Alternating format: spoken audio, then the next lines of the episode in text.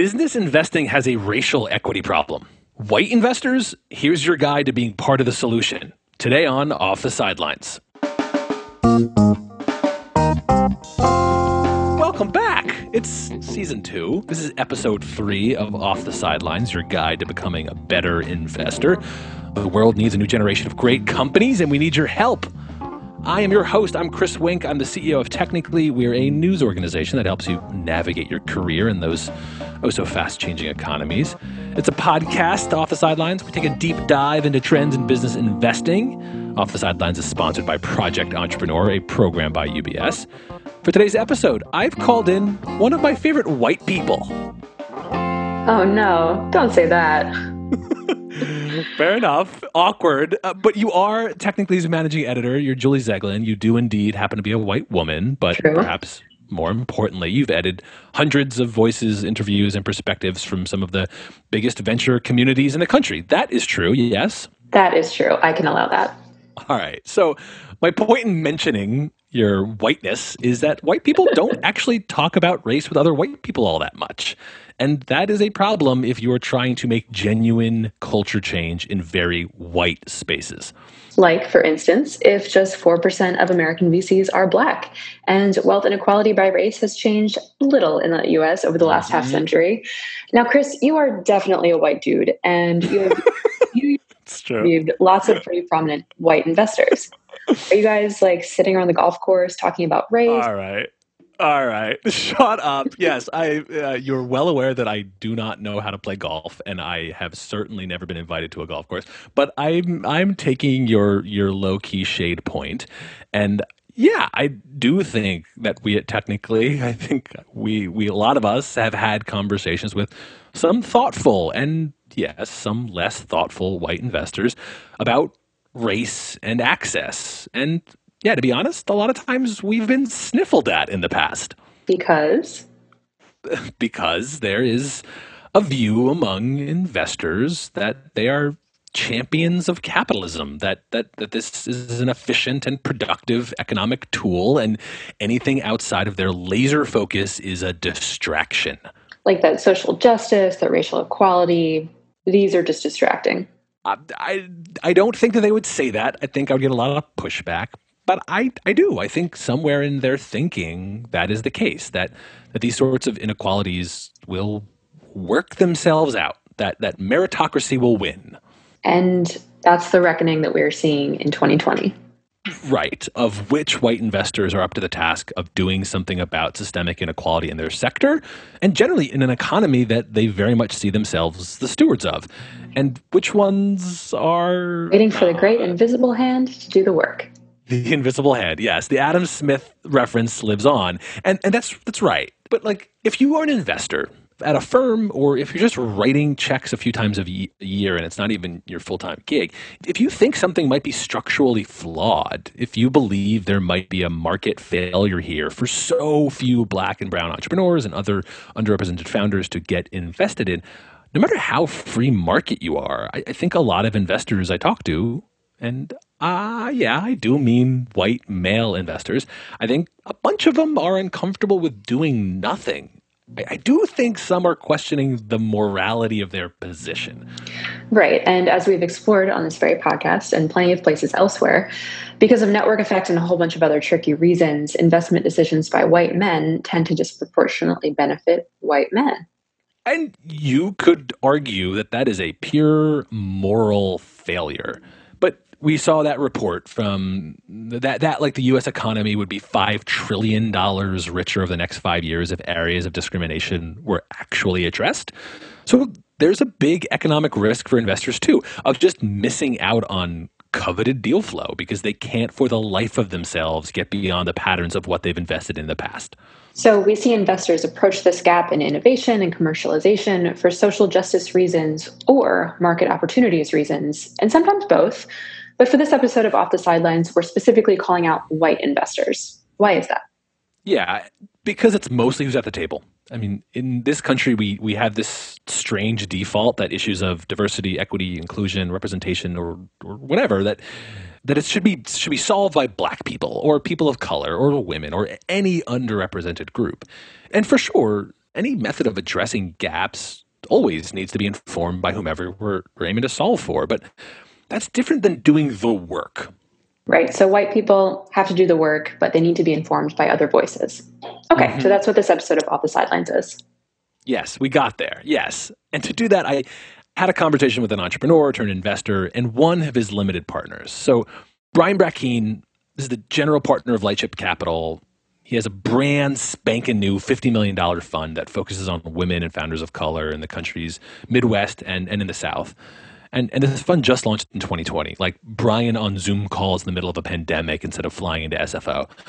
Brian is black, and I first met him as an entrepreneur in Miami. Now he's in Cleveland doing all sorts of big things.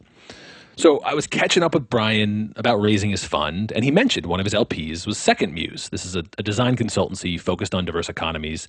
It spun off an investment arm. And the co CEO of Second Muse is this guy, Todd Khozein. Chris, haven't I heard a story about you being at some fancy dinner with Todd and others in Qatar a bunch of years back?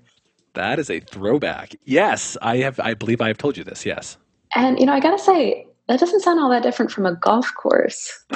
oh, okay, all right. Well, uh, I, I, I, I, think it is different. Um, one, the makeup. One, the conversation. But also Todd himself. He's he's from Iran and he presents as white, but maybe because of this, he has a pretty nuanced view of American race relations.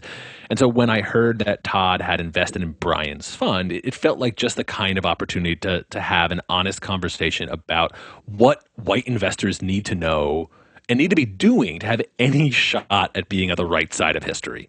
Let's roll back the interview and I'll see you on the other side.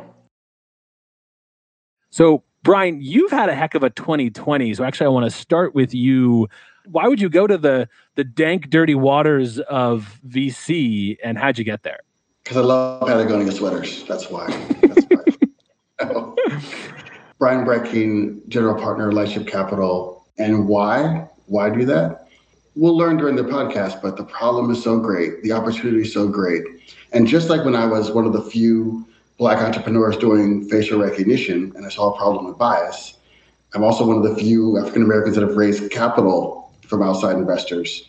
And there ain't a ton of black men in VC. 4% of VCs are black. Sounds like that's something we should learn something about. So give me the brief window of, of how Lightship Capital came to be. So I think my previous experience as an entrepreneur, also my experience as a consultant at IBM, plays a huge role in how I see the world, how I see all these businesses that we invest in.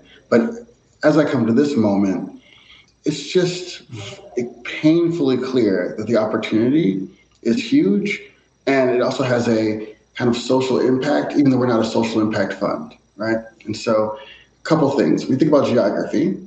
The Midwest has the lowest cost to build a business at, to exit and has the highest exit values, right? So what that means is for every dollar you put into the Midwest as an investment, you get $5.17 back. So it's a, just a fertile place for startups. And then you take all these diamonds in the roughs you talked about the amount of venture capitalists, 4% that are black. The people that actually get venture capital, like black women, for instance, get 0.2% of all venture capital goes to a black woman. Meanwhile, that group is one of the most highly educated groups in the, in the country, right? And So there's this huge gap. And, and Todd, just by way of introduction, your work as co-CEO of Second Muse, an organization that does pretty incredible global kind of economic work, but you also do some investing and you're involved in Brian's fund. Yeah, I mean, as you know, uh, Second Muse has been doing work to try to build inclusive and sustainable economies for well over a decade. And we talk about economies of the future. You know, we talk about building the healthiest economies.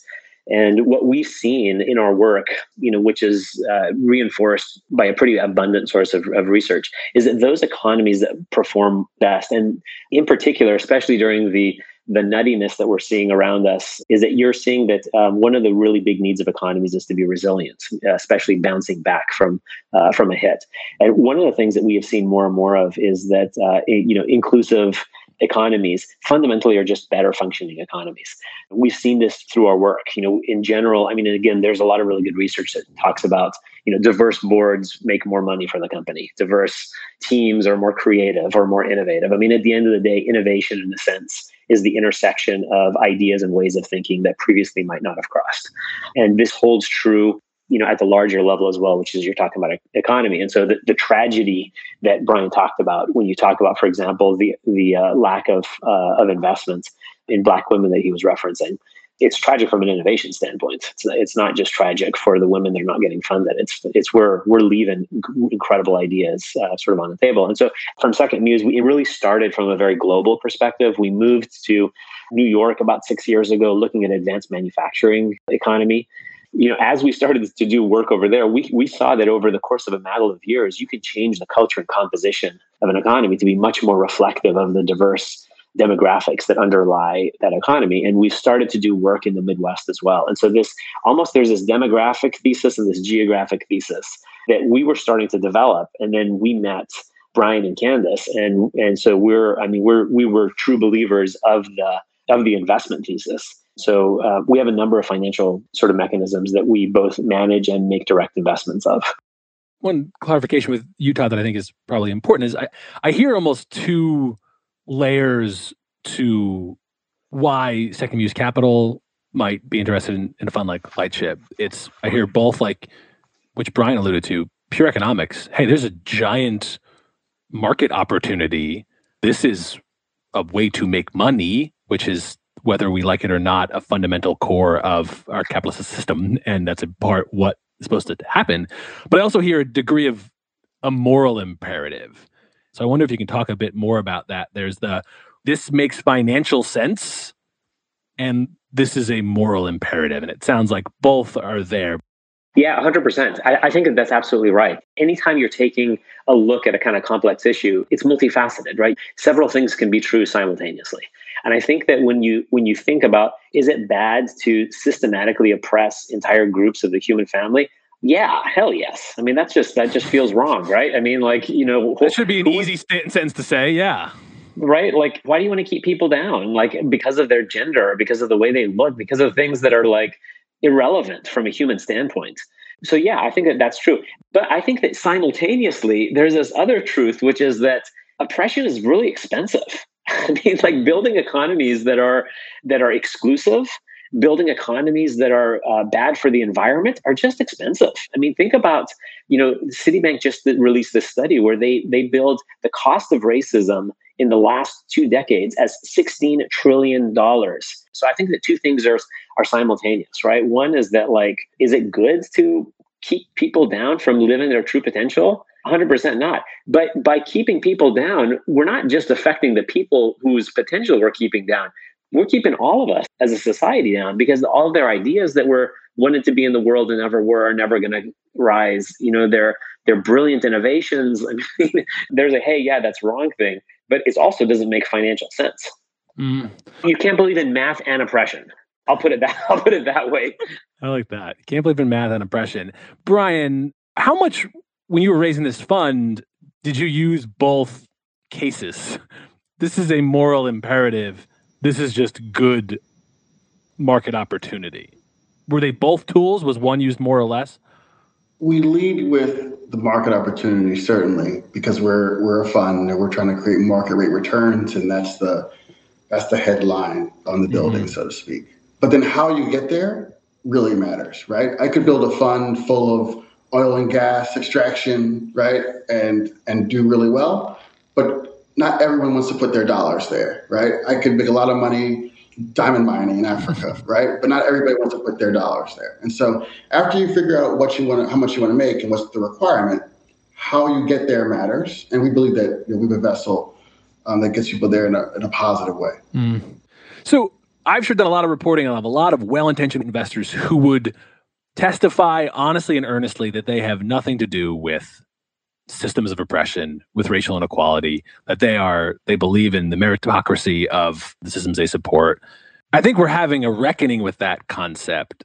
So could we at least name it? Like when and how do we mean and believe that white investors contribute to the system of racial inequality that we are still very much living in? Let me speak as somebody who came from who uh, fled his country because of religious oppression. Immigrants twice over, grew up in Latin America, and came over there, and I said, wow, I had it good.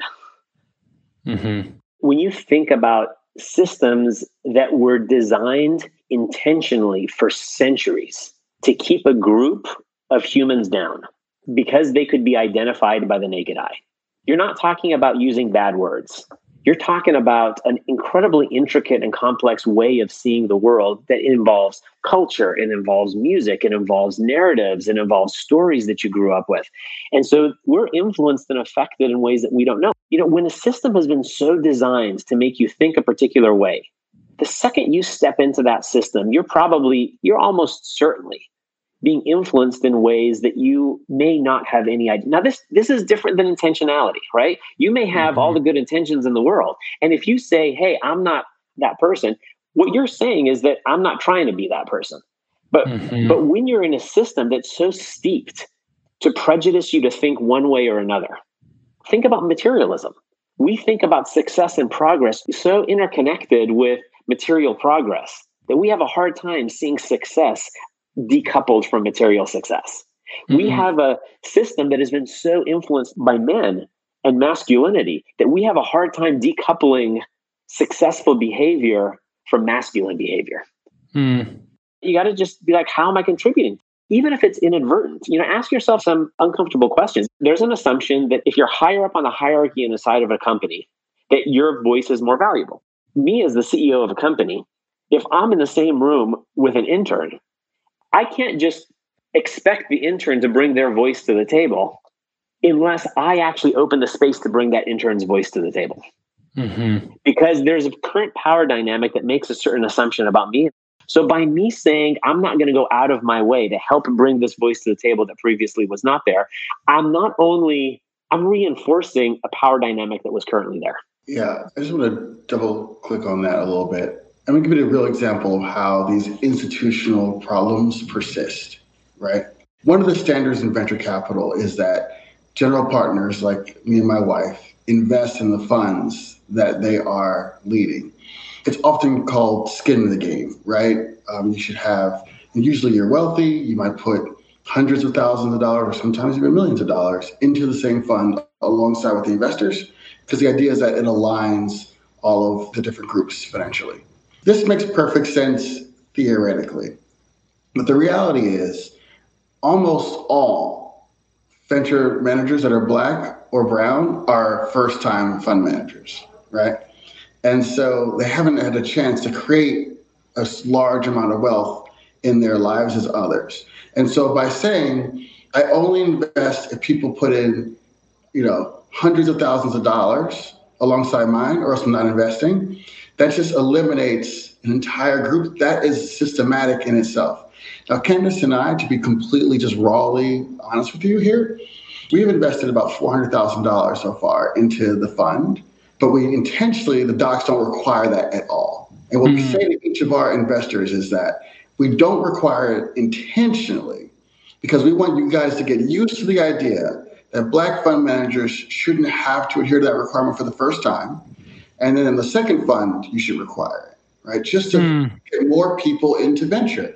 We're going to do it ourselves, but start to think differently about this for the next person. What I hear there is, I guess, twofold, two big categories of what do we really mean.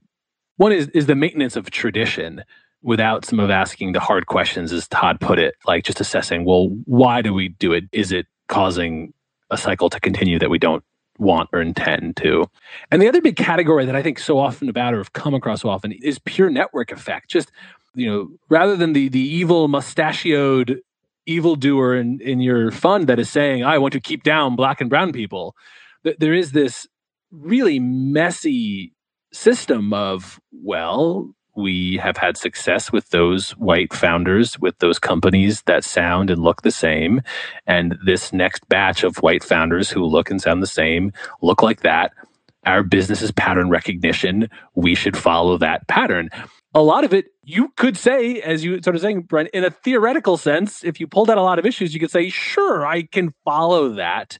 But that is a network effect that then makes it sure that that system will never allow other voices to come in.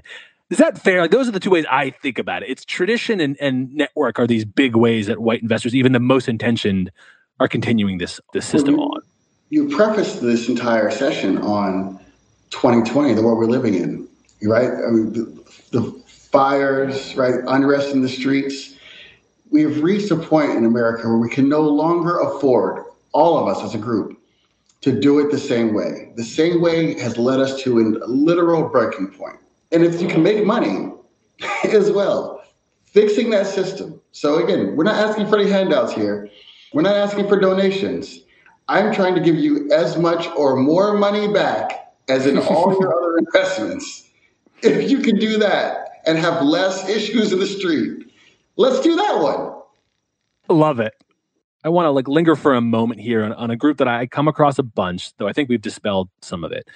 But there is this, it ain't my job. I've heard this a ton in doing interviewing off the record and otherwise. Like, hey, my job is to invest in fintech startups and get a return for my LPs. Anything beyond that, I am deviating. I think it's great if philanthropy does that. I think it's great that there's some impact investing. Good job. That ain't me. I wonder if you guys have come across that and if you found any effective push. I've heard it. I have a few different responses to this is not my job. One is that, you know, if you're so good at pattern recognition, you know, are you recognizing the pattern of history? because mm-hmm. we're moving in a particular direction. You know, our systems that we have built have outlived any value they once possessed. I mean, there are, when you build a house on a crooked foundation, at some point, you're going to get cracks in the wall. And we're not seeing something that happened in 2020. We're seeing the effect of decisions that were made long ago and have continued to be reinforced. So I would say betting on the present, or worse, betting on your past is a far riskier proposition than betting on the future that Brian is describing. Mm. Also, I think inherent in this conversation is we're starting, we almost come with the assumption that venture as is is successful. Venture as a asset class is not a very good asset class. Right. So, so why are we doubling down? And right, can we even pause it for a moment? I think, I think that's one of my favorite data points from reporting that I think is endlessly lost. The high rates of return in venture is so categorized with a very small number of firms that have now cleverly gotten themselves to be able to see everything and command whatever they want. And a whole lot of the VC firms, like, man, you do better with a, you know, get yourself a Vanguard index fund because you ain't doing nothing with your VC. That's sort of what you're alluding to. In addition to like, forget the even the moral imperative for a moment, though we ought not. You're even describing that. It's not. This isn't even a, like that much a collective, collectively successful financial instrument. Is I think sort of what you're saying. That's exactly correct. I mean, it goes back to the, the talk about everyone fishing in the same pond. So everyone is in the same pond with again five fish, and next to you is Andreessen, right? The, these big firms, Sequoia, and these guys have boats with nets, and they're out there catching everything, and you're staying the side with a small rod. And then Lightship and a few others are fishing in a fully stocked pond. If you don't work at Sequoia, if you don't work at Andreessen, your chances of getting one of those five fish is infinitesimally low. Yep. And so when you say it's not my job, what is your job is to create market rate return and to find great companies. And if you're fishing in an empty pond, you're not doing your job. What is the advice, demand, strategy? How do you go from white investors being the problem to contributing to a solution? Venture capital loses money as an industry as a whole, right? So it's not it's it is not a and there you know this is pretty well documented. One of the reasons you got to imagine why there is a dearth of investment in people of color or women is because because it's a risky field people de-risk by familiarity and so if somebody comes from the same place that i do or thinks the same way that i do or talks the same way that i do that makes me feel like i understand this individual better or this technology better even though i really don't. And so one clear thing is invest in brian candace right? Invest in black fund managers. Invest in women fund managers, invest in fund managers that are going to see the, the world's difference. Surround yourself and be influenced by people that are think differently than you. I mean, that's how you de-risk your thinking. Investment is a de-risking game, right? Try to see things, try to see your blind spots and find your blind spots. The only way that we can de-risk our blind spots is with each other, where the each other is people that are different than us. And I think there's concrete things to do, what is the composition of your team? Are you actively seeking pipeline that is more representative? Because to Brian's point, chances are that's going to improve the sheer quality of the innovation in your pipeline. Brian, you think you got any advice for the white investor? Yeah, I would say a couple of things to let a little bit of pressure off my white investor brethren. There's a real issue around African American fund managers who are really hardcore about not investing in African Americans. There's a real problem with women investors that won't invest in women. So we have to kind of all think about the problem as well. But I think co-investing is important.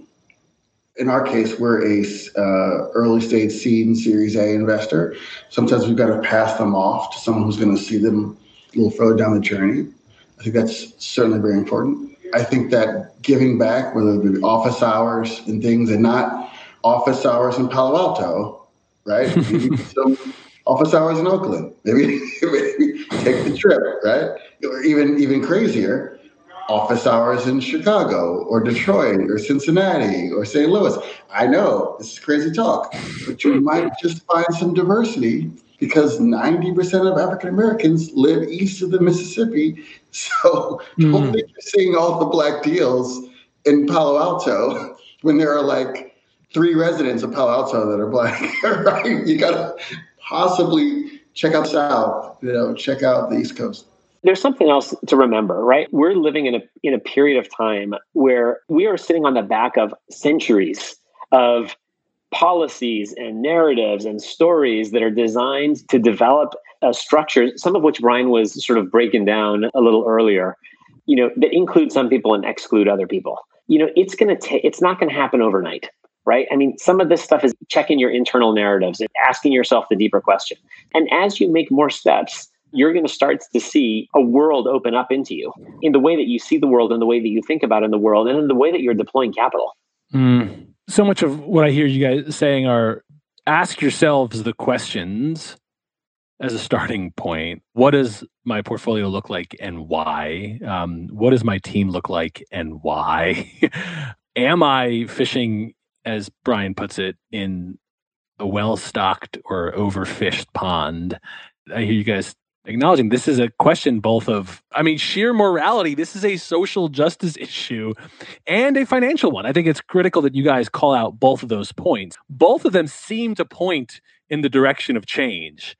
I have to double down on Please. that as well. We got to we did some work with the foundation here in town cincinnati very very painful group. And they were talking about how their donors are very focused on poverty work They'll give money for blankets and they'll give money for food mm. banks, and they're willing to invest in the really the outcomes of the systemic racism machine, but not willing to invest upstream, right? right? In investment in these communities, better jobs, building companies who also, when they exit, the whole team does well, right? Right. And they said, oh, it's really hard for our, our folks to do that. I, I can't tell you the number of folks that we've talked to who offered to give money to our efforts, but wouldn't invest from the fund, right? As if they don't believe in the very people they're trying to help. They right. don't believe in the people they care so much about can create market rate return, but we can give you a donation. It's it's insane. And that I think at the end of the day is both a cause and a symptom of centuries of misaligned of oppressive acts that we're aiming to solve for. So, Chris, I really like this analogy of the pond. So yeah. they're saying essentially, would you rather be the investor with this tiny little fishing pole made out of a Charlie Brown Christmas tree, staying next to Ben Horowitz and Mark Andreessen on their yacht? are. Or yeah. would you rather be hanging out with Brian and Candace Brackeen, catching dinner and doing good? Right. Mm-hmm. So Brian is very at ease with this both and duality of doing good and making business sense it's worth remembering that Lightship Capital isn't just indexing for underrepresented founders in terms of race and gender. They're also right. intentionally looking for into other geographies than say Silicon Valley and the New York to Boston cluster, right? Yeah. So I think the specific takeaways for white investors is to ask, does this source of deal flow actually make the most business sense? Or are you just overfishing because that's what you've always done? Good job committing to the metaphor. And yeah, I think that is right. I, I have to say, having a lot of conversations like this, not all investors can talk both the moral and the financial benefits of addressing inclusion as well as Brian can. But there is a growing chorus of voices who do use both. Either too often you do this because you think it's immoral that we have a half century of limited progress on black household wealth and that black and other rep- underrepresented founders have simply been systemically and, and culturally discluded from entrepreneurship and economic opportunities. And or you see this as a pretty simple business decision. American consumers, one of the most powerful economic forces in the history of mankind, are getting less white by the year. Economic growth is going to increasingly be led by and built for entrepreneurs who look like those demographics, both in this country and around the world. And so, like, white investors are failing their LPs and their plans for above market returns if they do not incorporate these massive global trends. Okay, so we get it. It's an overwhelming case to do something. Yeah. But do we come away with very specific lessons for white investors? You know, can we deliver right. on the title of this episode? Right. What do you do so, right now? Right. So so for me, here's the high level takeaway. Think of it as both and, not either or. White investors, it's not charity or some feel good thing to invest in founders of color or any other under, underrepresented groups. It's good business sense. And there are tactical things you can do. We, we see this a ton. You, you can audit your portfolio.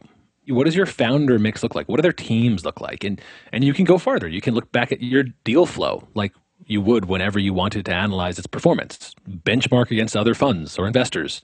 You should also stack up against the community you're a part of. What groups are way over indexed? Make that spreadsheet. And it, it sounds like pretty standard fare asset diversification, if you ask me. Just why wouldn't you over index? Why would you avoid over indexing? So I also think about like what meetings are you taking? Uh, who is giving you introductions? What patterns or historical data are informing your decisions to go yes or no? Who is on your side of the table? What biases are you bringing to this work? And if you're in venture capital to make money, as we know you are, right. you might just need to look beyond your patterns of funding to help find the big fish in the pond across the way. Aw, beautiful. Well said. Thank you, Technical.ly managing editor Julie Zeglin. That is it. This has been the third episode of the second season of Off the Sidelines, your investor education podcast. Off the Sidelines is sponsored by Project Entrepreneur, a program by UBS. If you love this podcast, if you like it, subscribe and even better, leave a comment. Really, it's not nonsense. We really do. Leave a comment, open your mobile phone, give us some praise, some love, just a shout out. It'll mean so much. Like always, music is by Blue Dot Sessions. The episode was produced by Q9 Creative, including Kevin Schmidlin and Catherine Nails, with post production by Max Graham. I'm Technical.ly CEO Chris Wink. We'll be back next week.